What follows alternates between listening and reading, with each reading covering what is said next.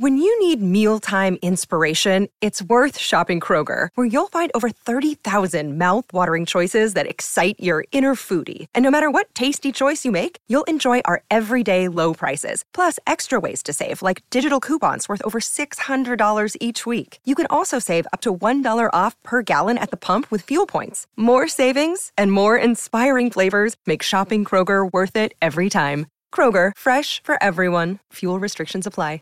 Save big on your Memorial Day barbecue, all in the Kroger app. Get three pound rolls of juicy 80% lean ground beef for $3.49 a pound with a digital coupon. Then get select varieties of flavorful Powerade, Body Armor Super Drink, or Arizona tea for 77 cents each, all with your card. Shop these deals at your local Kroger, less than five miles away. Or tap the screen now to download the Kroger app to save big today. Kroger, fresh for everyone. Prices and product availability subject to change. Restrictions apply. See site for details. A Million Other Choices is a true crime podcast, and as such, we do discuss some dark topics that might be triggering for some. As you are a true crime listener, I support you in your curiosity. However, having lost a family member to homicide, my message is always to remember not just the victims, but the families and friends left behind, and also the officers, detectives, and prosecutors that work tirelessly for justice. There are links to make monetary donations in the show notes, but more importantly, if you enjoy the podcast, please tell your friends and press that fifth star on your listening platform to help me grow the show. I hope you enjoy the following episode.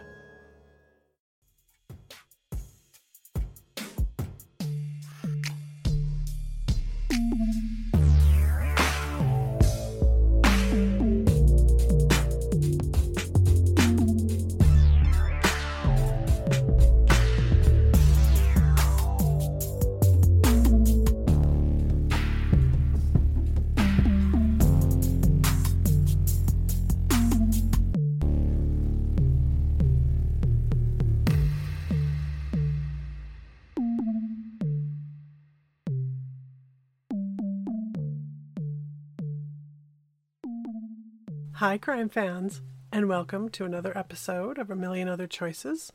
As always, I'm your host, Kim.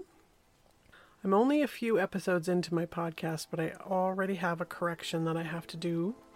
Jessica Newman case, I referred to uh, Quesnel, BC, and it's actually pronounced Quesnel, BC. So I have to apologize to anyone that uh, is from that area or knows that area somebody was kind enough to point that out to me that I uh, mispronounced that. So can't say that's not going to happen again. A lot of places that I probably going to mispronounce and names that are going to be difficult to pronounce as well. So certainly if I do mispronounce something, let me know and I will correct it on the next episode.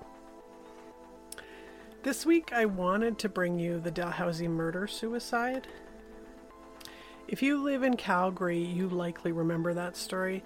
Joshua Lall was an architect living in the Dalhousie area of Calgary, and he called in sick one day to work and murdered his wife and kids and the downstairs tenant with an axe, leaving his baby daughter as the only survivor. But because it's a murder suicide, there's there was no charges laid, so there nothing went through the court system. And in order for me to write about a story and make a 30 minute podcast, I either have to be able to read enough details from witnesses or or friends or have the details from the court proceedings. Otherwise, if it doesn't go through the court system, it's considered private information. It's part of a police investigation and it isn't for the public.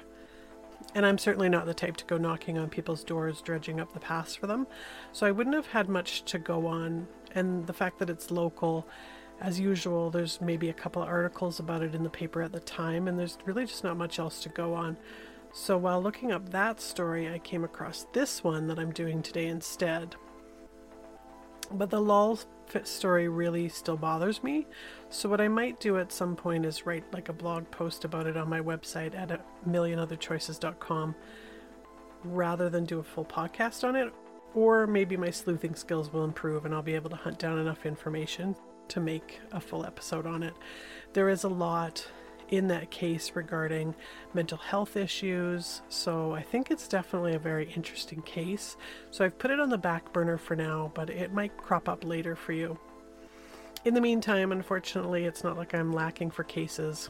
even the local ones, so I've decided to do this case today instead. This is the Bonaventure Axe Murders of Calgary. Ian Gordon, a math and computer tutor, and Elaine McCorquodale, an OR nurse, were married in 1981 in Mississauga, Ontario, and they were married for 11 years and had two children together, Kayla and Lainey.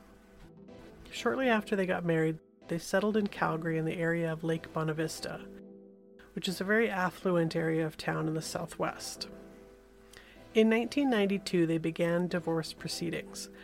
The divorce records show that the breakup of their marriage was, in, was due to infidelity on Ian's part, and some sources say it was with the children's nanny, but I can't confirm that. The divorce was finalized in the summer of 1996, but things remained very amicable between the two of them and they divided custody 50 50. Ian decided to stay in the Bonavista area and bought himself a house at 13236 Bonaventure Drive. Now, this area of Bonaventure Drive, the Bonaventure Drive is a very long road and it encompasses a number of different communities. But on this particular part of Bonaventure Drive is in the community of Lake Bonavista. And in 2005, the median income was about $100,000 a year. So Ian and Elaine had been doing pretty well financially. Lake Bonavista was built around 1967 and it was the first neighborhood in Calgary to surround a man made lake. There's quite a number of other neighborhoods that do that now, but at that time it was the only one.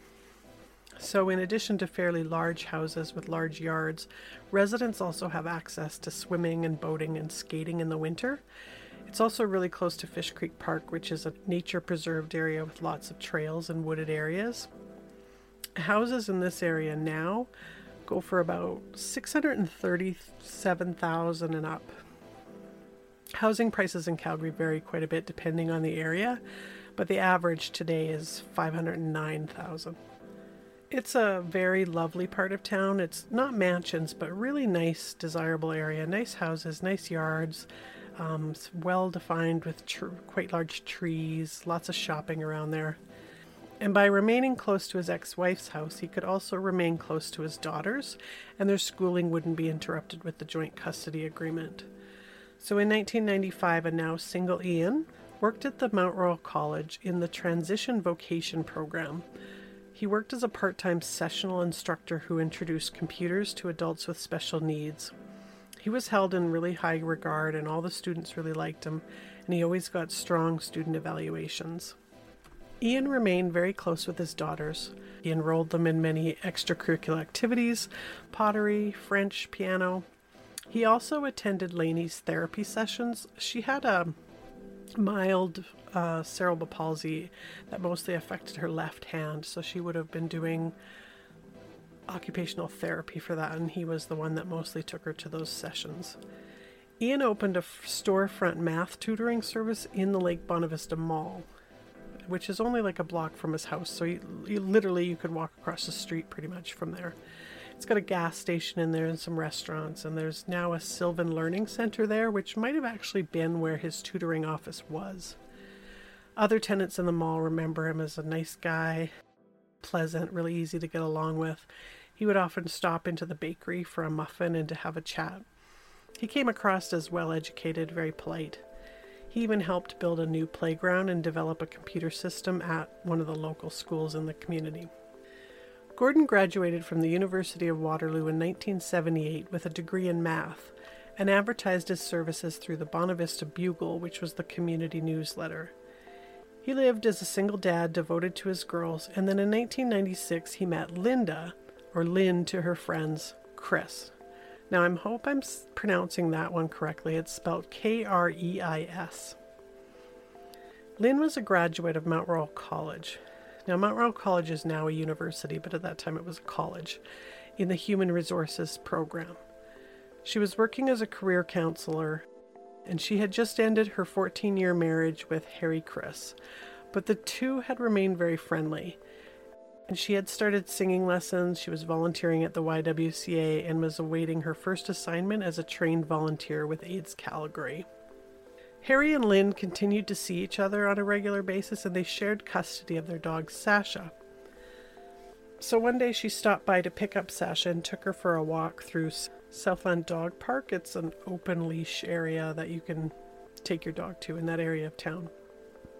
Save big on your Memorial Day barbecue, all in the Kroger app. Get three pound rolls of juicy 80% lean ground beef for $3.49 a pound with a digital coupon. Then get select varieties of flavorful Powerade, Body Armor Super Drink, or Arizona tea for 77 cents each, all with your card. Shop these deals at your local Kroger, less than five miles away. Or tap the screen now to download the Kroger app to save big today. Kroger, fresh for everyone. Prices and product availability subject to change. Restrictions apply. See site for details. She met Ian Gordon, who was walking his own dog.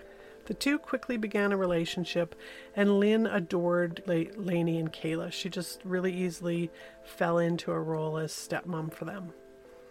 The pair led an active life full of sports and adventures. Ian had a personalized license plate that said Math for You. He often helped out kids at Kayla's school with computers his neighbors said that he loved to solve complicated math problems and had lots of books of riddle, math riddles in his house. He had a dry wit. He was quite funny, a lot of people said, and he was very sharp. Both Lainey and Kayla were very affectionate girls. They liked to give big hugs to their family members and their friends. And Lainey was an artistic girl who liked to draw.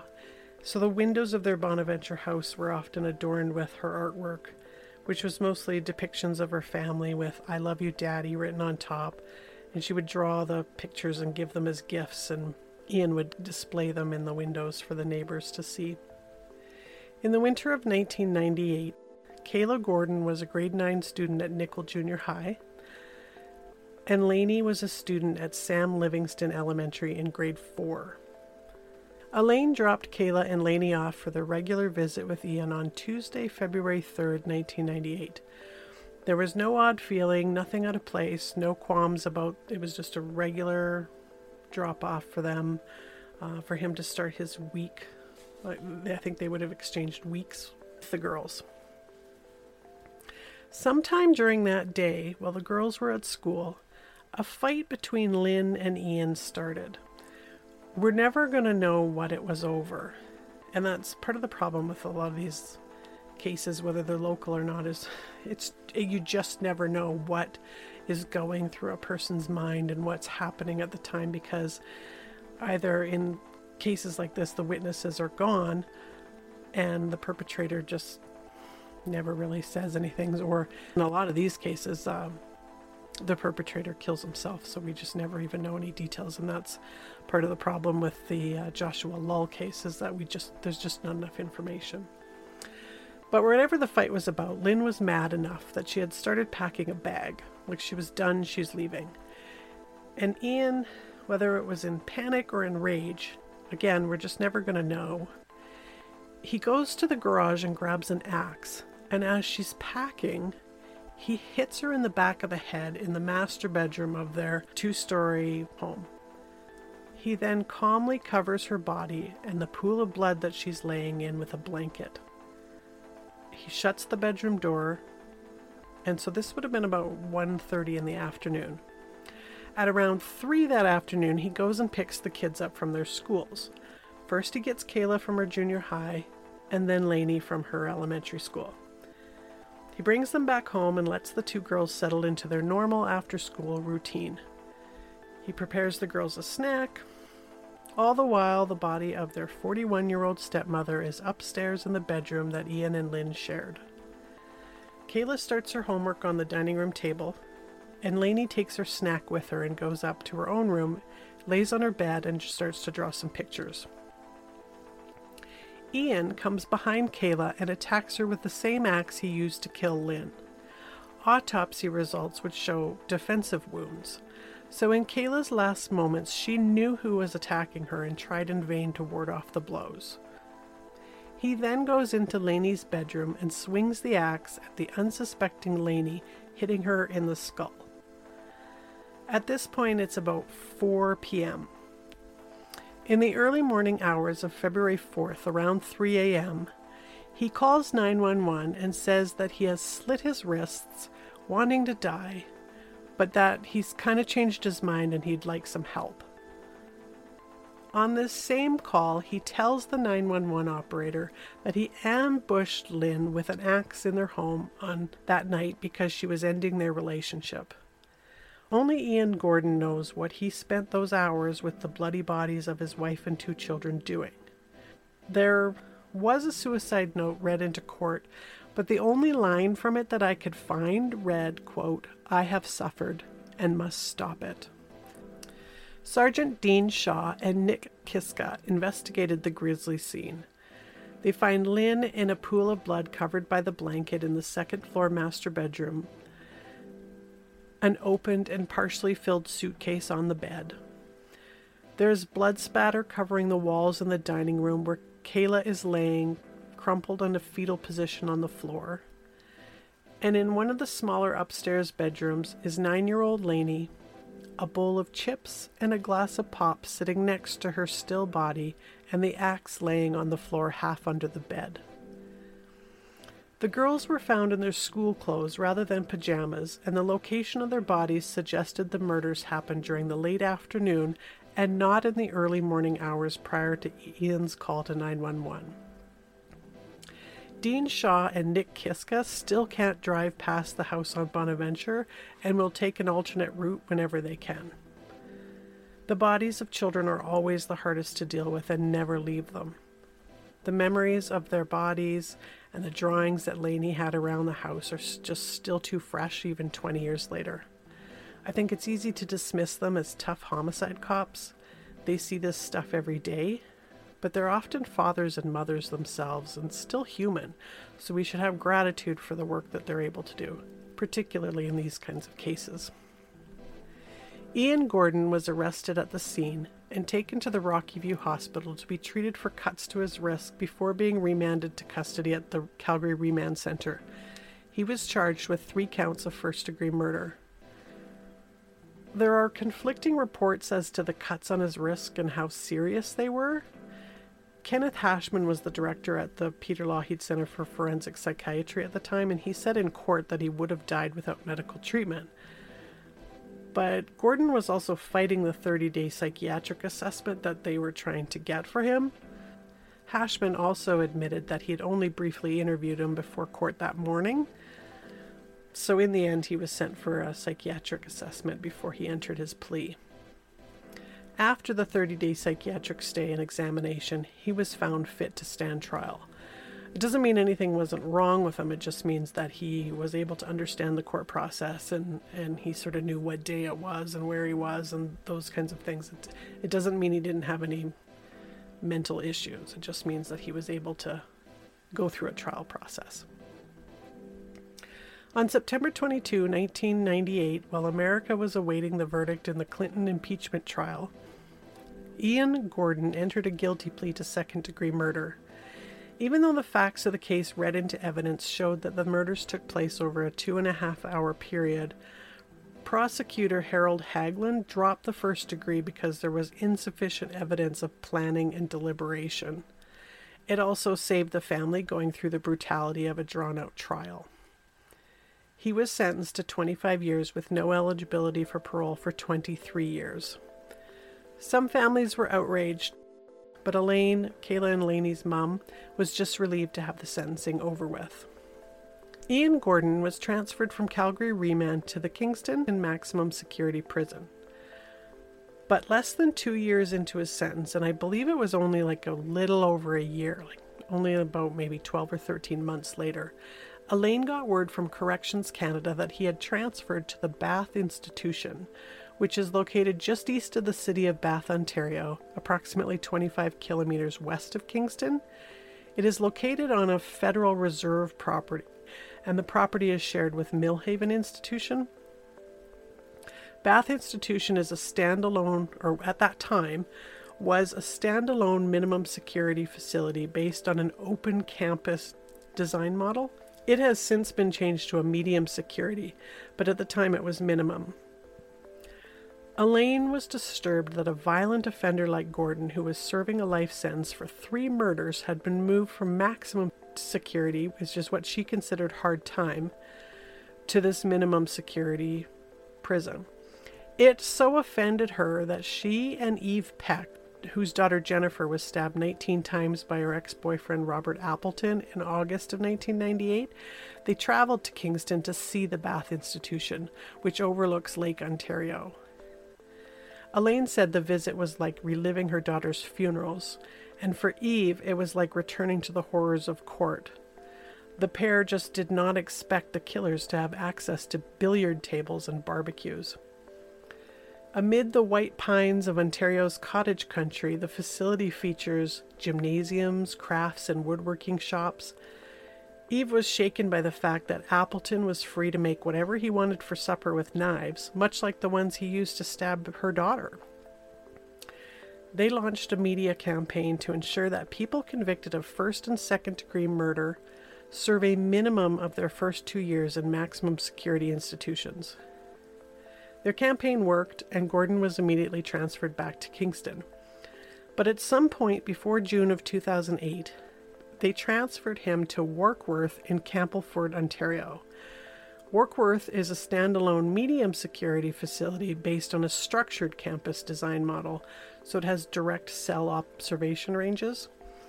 But only two days before a family wedding she was looking forward to celebrating in, a, in June of 2018, she learned that Gordon had once again been transferred back to Bath, with its lakeside barbecue pits, communal kitchens, private rooms, and house like living.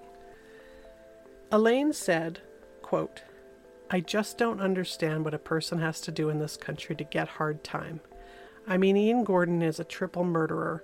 He slaughtered his own children and his common law wife with an axe, and he gets to have barbecues by Lake Ontario and a key to lock his own bedroom door. She continues and says, In retrospect, we realize now it was just a public relations band aid. He's 13 years away from even being eligible to, to apply for parole, and yet by sending him back to Bath, they're giving him way too much freedom and comfort for a triple murderer to ever have, never mind so soon. It minimizes the value of the girls' lives and how important their lives were to all of us, and somehow it strikes me that their dignity and worth is considered of zero value to our justice system. And you know, upon reading what Elaine was saying about this, it really got me thinking. I never really thought about it in the case, in our case with uh, Dustin, who's the person that murdered my niece. We've all registered with Corrections Canada, and we're really expecting to hear nothing until his 25 years are up. And at that time, I'm probably, or at least hopefully, going to be too old to really care. But I never considered that he could be transferred to a cushy minimum security place if he behaves himself, so I think Elaine's right. It should be hard time for murder. The house at 13236 Bonaventure Drive is listed as a stigmatized property on House Creep. But Tim and I did another drive by to go look at it because I'm creepy like that and I make him do things like that for me. We are pretty positive that at some point the city was petitioned to change the address. I won't tell you what we think the address is now for their privacy, but it's right on a corner and based on the numbering I think they were able to change it to the side street numbering, even though it's right on Bonaventure Drive. It's a lovely two story house, and it's actually currently for sale. So, as soon as I saw the for sale sign when I got home, I googled the listing, and by the looks of it, it's been completely redone top to bottom. They're asking currently 1.2 million for it. It's five bedroom, three and a half bath, about 2,200 square foot house on an 8,100 square foot lot. I'm sure it doesn't look anything like it did in 1998, but even back before they did the redo, it was probably a pretty nice house.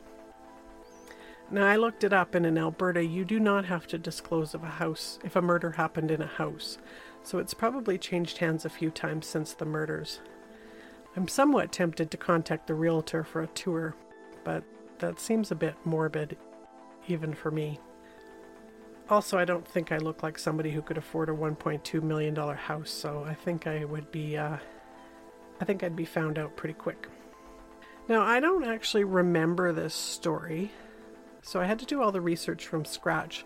So, my sources today actually are a deep dive into the archives of the newspapers back then through the Calgary Public Library. And the newspapers I looked at were the Calgary Herald and the Calgary Sun. It, I probably don't remember the case because it, this happened in February of 1998 and Cecilia was born in March of 1998. So I would have been like enormously and irritatingly pregnant at the time and would have been avoiding anything that wasn't just sunshine and rainbows. I think it's definitely an interesting case for sure, and no motive has ever been found for it. Ian Gordon has never spoken about it at all, other than his wife leaving him, but I don't know why he killed his two kids is a complete mystery. I assume it was supposed to be a murder suicide, but he lost his nerve, so I guess death didn't look as good of a good of an option for himself after seeing it displayed in front of him. It was only good enough for his wife and kids. So that was the case of Lynn Kreis, Kayla Gordon, and Laney Gordon. Please join me next week for yet another fascinating case. If you enjoy my podcast, please spread the word. And as always, thanks for listening, everyone.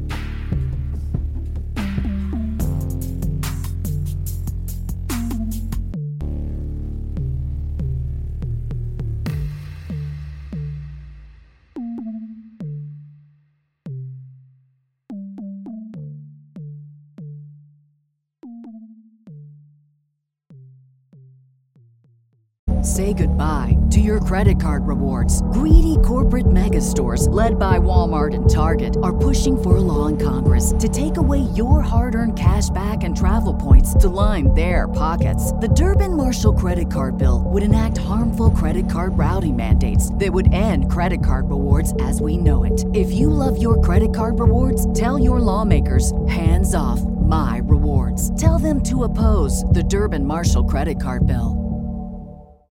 When you need mealtime inspiration, it's worth shopping Kroger, where you'll find over 30,000 mouthwatering choices that excite your inner foodie. And no matter what tasty choice you make, you'll enjoy our everyday low prices, plus extra ways to save, like digital coupons worth over $600 each week. You can also save up to $1 off per gallon at the pump with fuel points. More savings and more inspiring flavors make shopping Kroger worth it every time. Kroger, fresh for everyone. Fuel restrictions apply.